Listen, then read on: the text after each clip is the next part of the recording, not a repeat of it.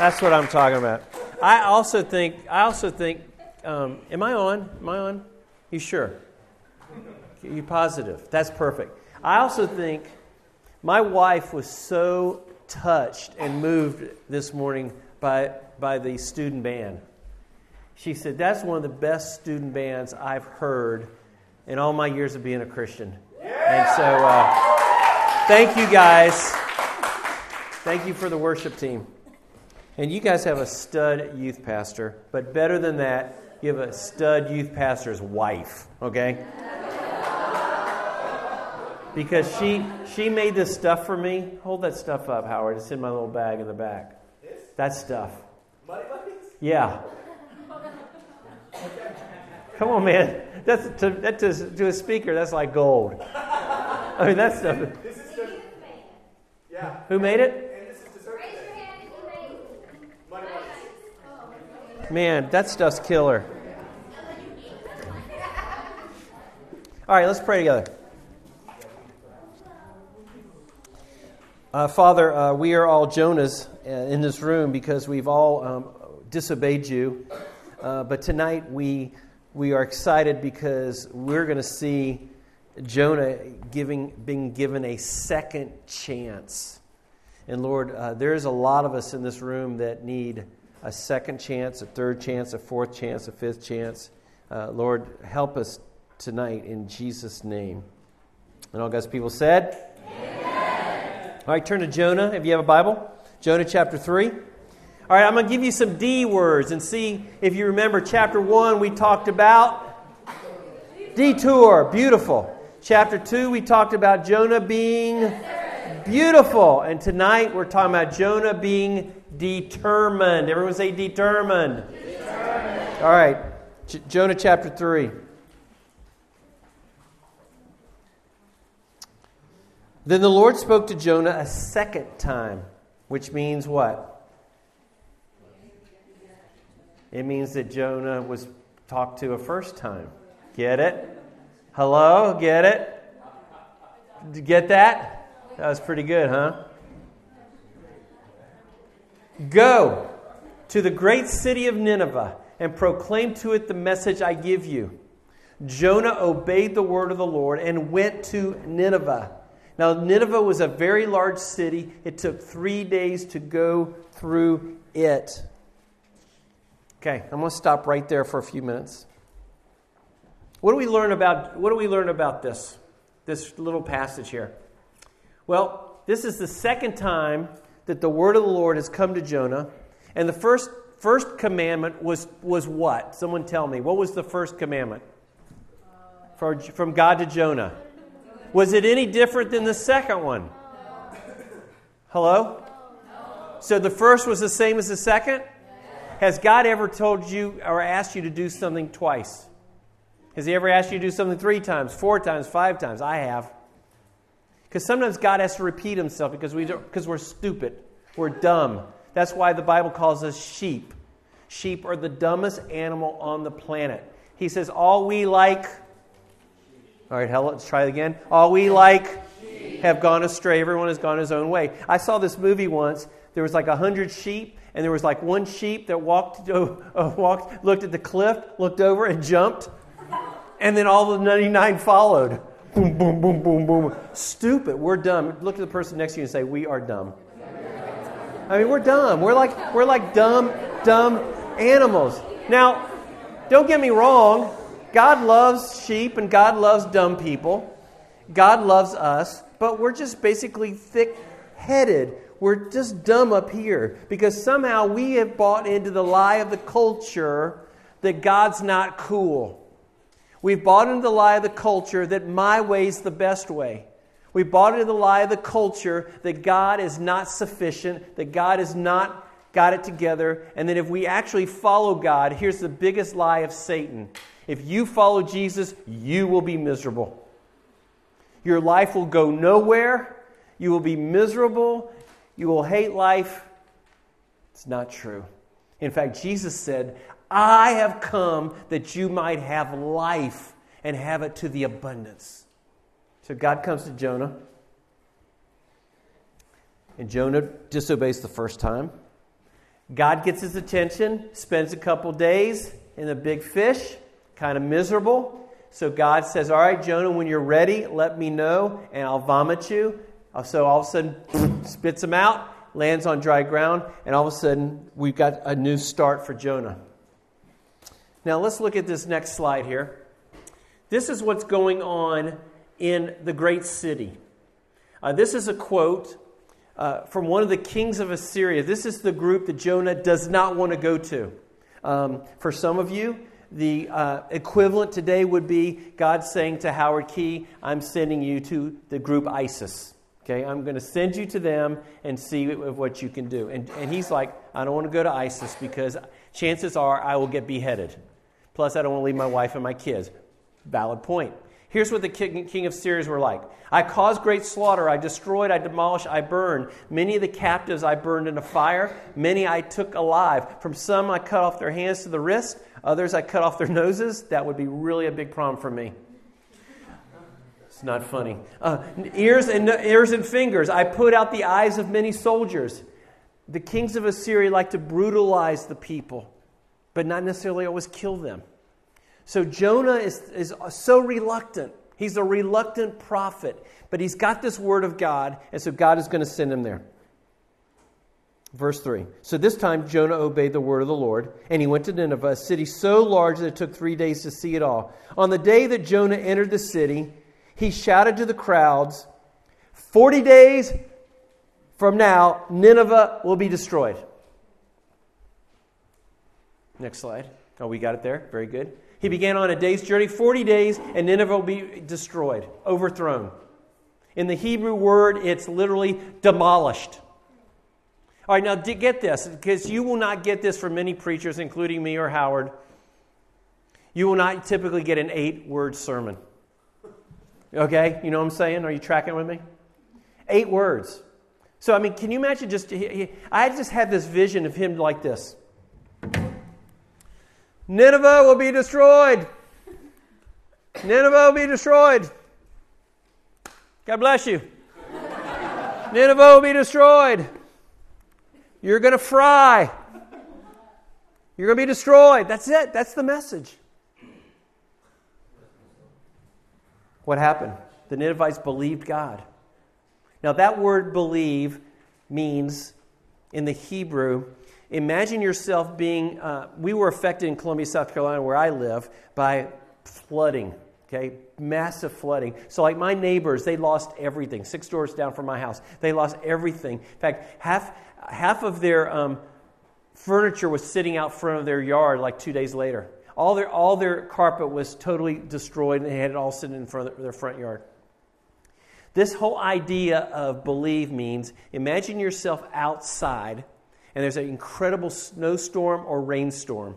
Let's, let's, picture, let's picture rainstorm, okay? And it's really coming at you, and the storm is blowing hard, and you're looking for something to grab, okay? And you find this tree. It's the only thing you can see that's going to be close enough for you to grab, or this thing's going to blow you away. And so you grab this tree and you wrap your arms around it, and, and imagine, imagine your body kind of going parallel to the ground. Your body's like flipping out like that way, and you're holding on for dear life. That's what this word means. It's not just like they went, okay, uh, we don't want to be burned up, so we'll believe. No, this is more of a, a clinging to God, we believe. That's what that word means. They believe God.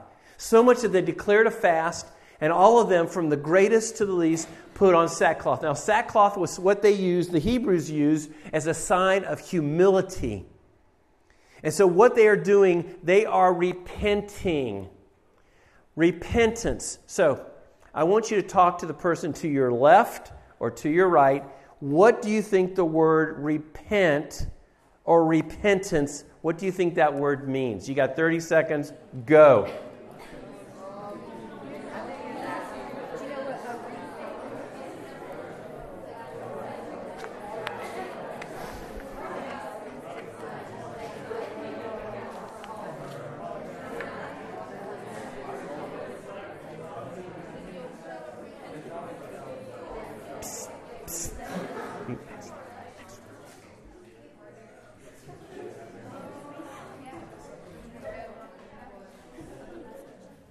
Okay, this side. Tell me, what do you think repent or repentance means? Say, say that again.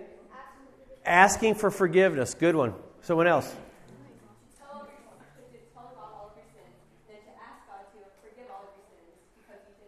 Okay, so to kind of come clean, to throw it all out there before God, okay? Yes, ma'am. Um,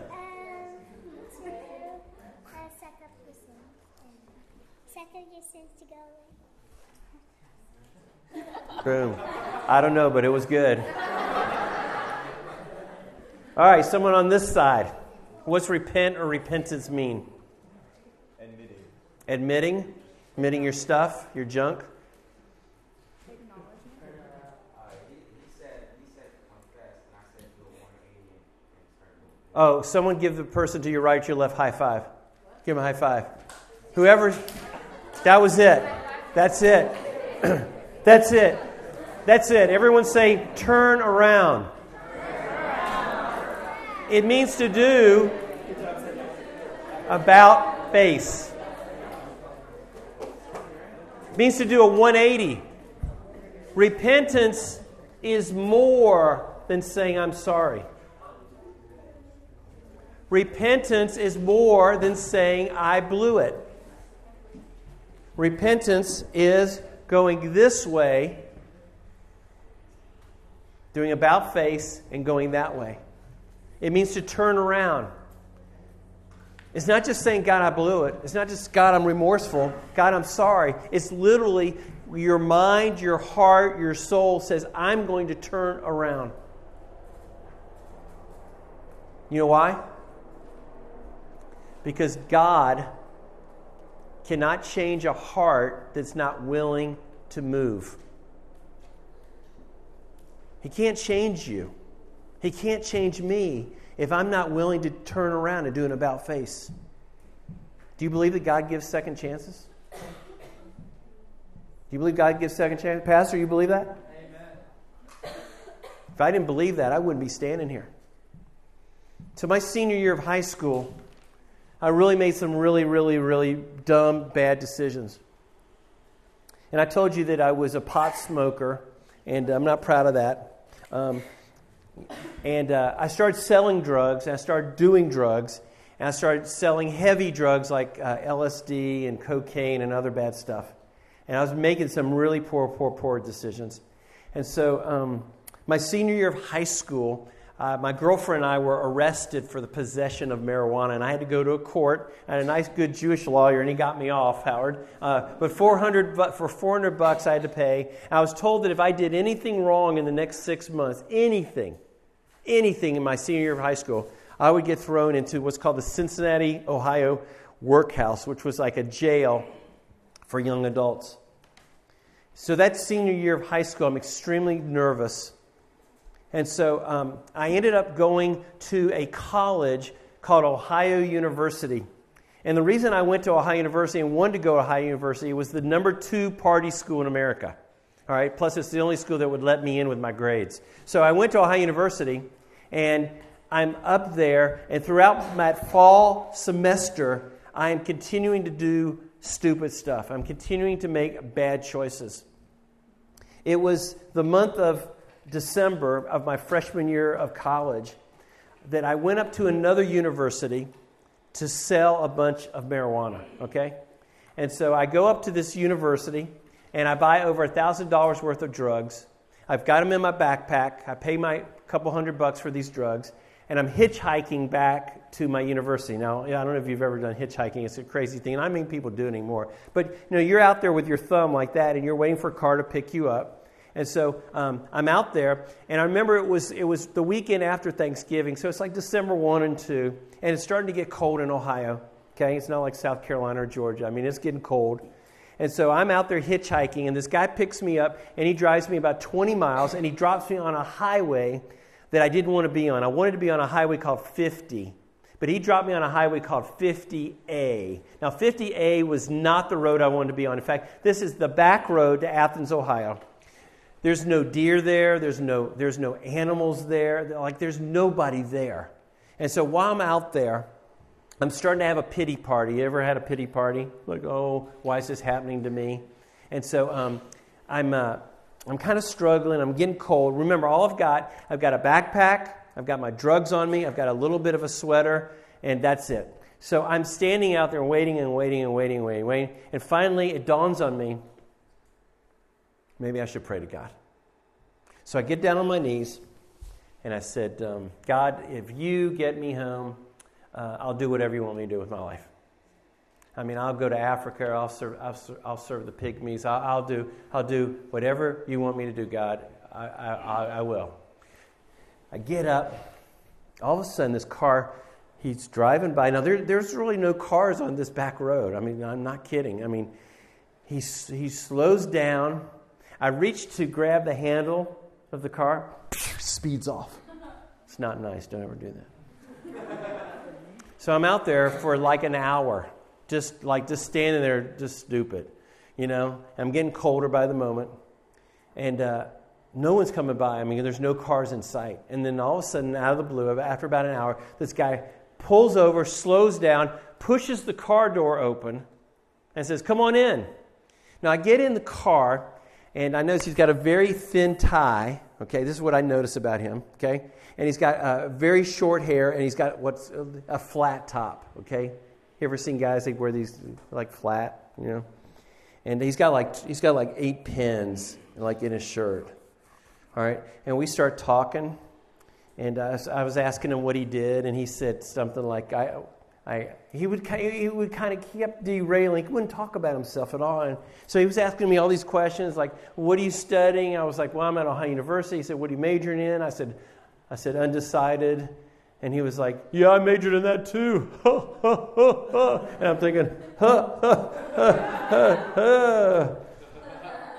And so I finally said to him, What do you do? And he said, Well, I'm married. I got two kids, great kids. And I said, what, what's, your job, what's your line of work? What do you do? And he said, uh, uh, he said, I can't tell you. So why not? He said, What's top secret? Okay.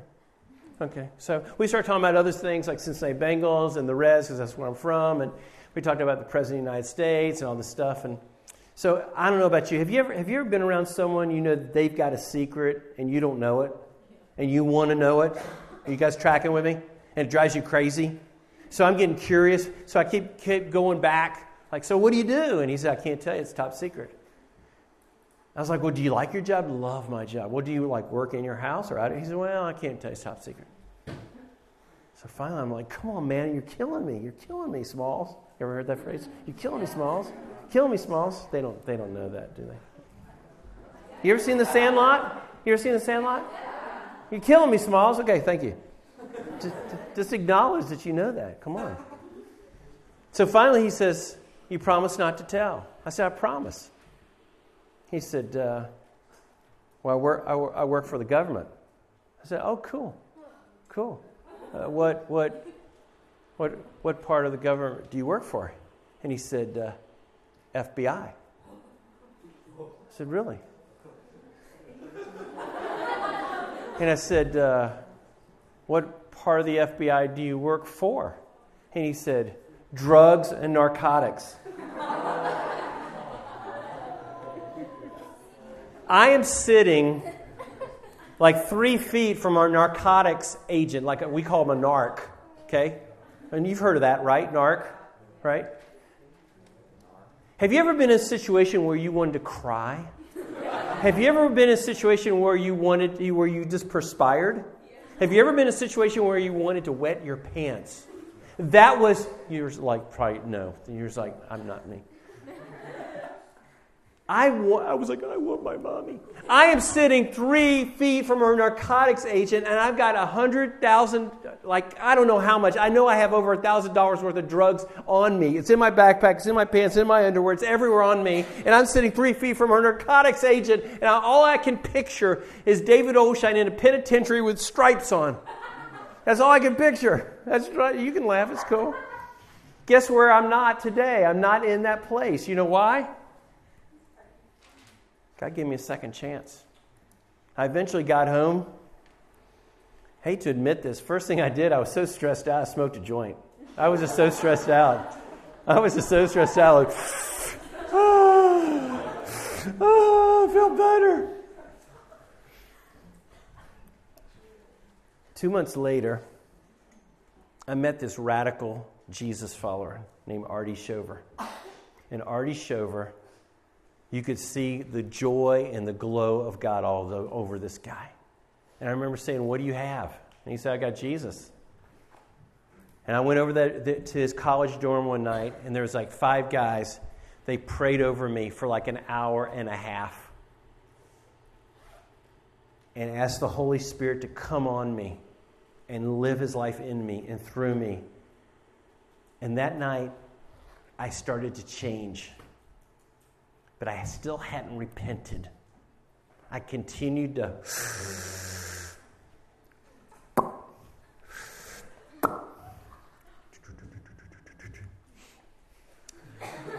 But it was in February, a month after that.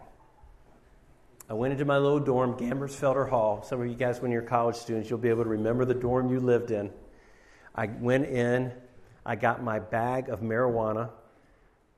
It was several bags, actually. It's about $700 worth of marijuana. And I stood over the toilet for about 30 minutes, holding it up, thinking, gotta let this stuff go. It's killing me. And I'm thinking, man, I could make so much money if I could sell this. Just I could sell it, be, I'd, be, I'd be done with it. And God was saying, uh uh-uh. uh that's not repentance. Repentance is doing 180. So I stood there. I remember I could still visualize it as if it was yesterday. I was like, uh, uh, and I got it. Went, and then I got the old toilet handle. And you know what? Let it go. Let it go. Let it go. I let it go, and I've never been back to that stuff. I heard a clap. You can clap. It's all right. You clap. It's God. It's, it's Him. It's Him. He delivered me that night. Never been back. Gave up that whole party scene, that whole drug scene, that whole selling drug scene. Do you believe in second chances? You better believe I believe in second chances because God gave me a second chance that night. Moving on, next slide. When God saw what they did and how they turned from their evil ways, He relented meaning he changed his mind, God, and he did not bring on them the destruction that he had threatened. God was so moved by their change of direction, he did not destroy them. Next slide. Tullian Tchividjian says, The God who crafts storms and commands sea monsters is now doing something even more awesomely. He's changing the hearts of sinful human beings. So Jonah goes through this town, he goes through this city. What happens? Verse 8.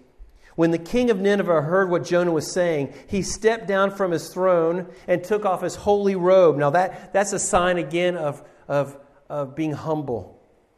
He dressed himself in sackcloth and sat on a heap of ashes. Then the king and his nobles sent this decree throughout the city No one, not even the animals, animals, you may not eat, you may not drink anything at all. Everyone is required to wear sackcloth and pray earnestly to the God of the heavens. Everyone must turn from their evil ways and stop all their violence.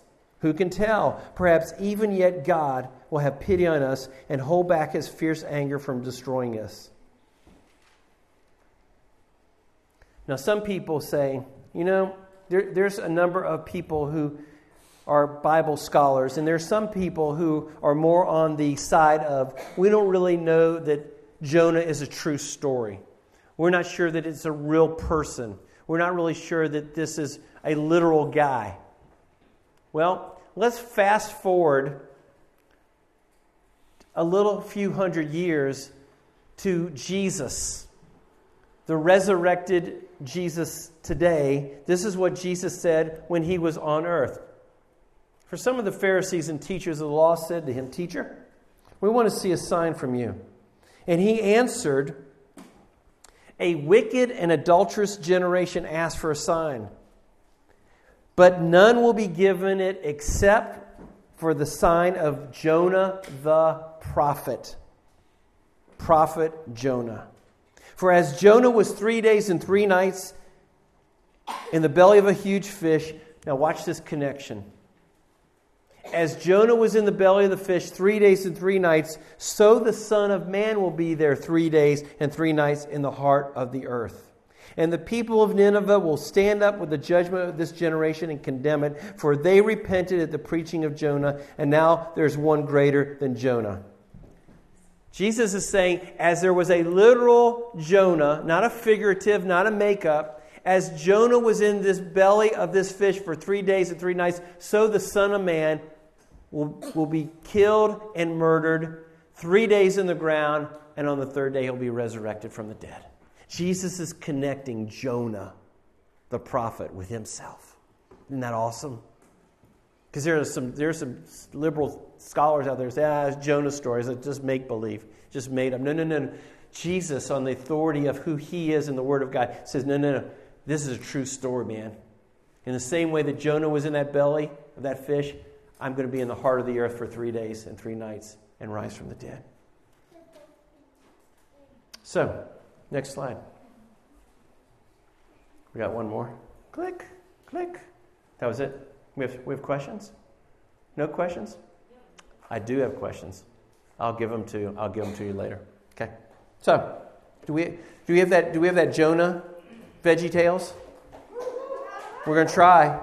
Make sure this is real loud. Here we go.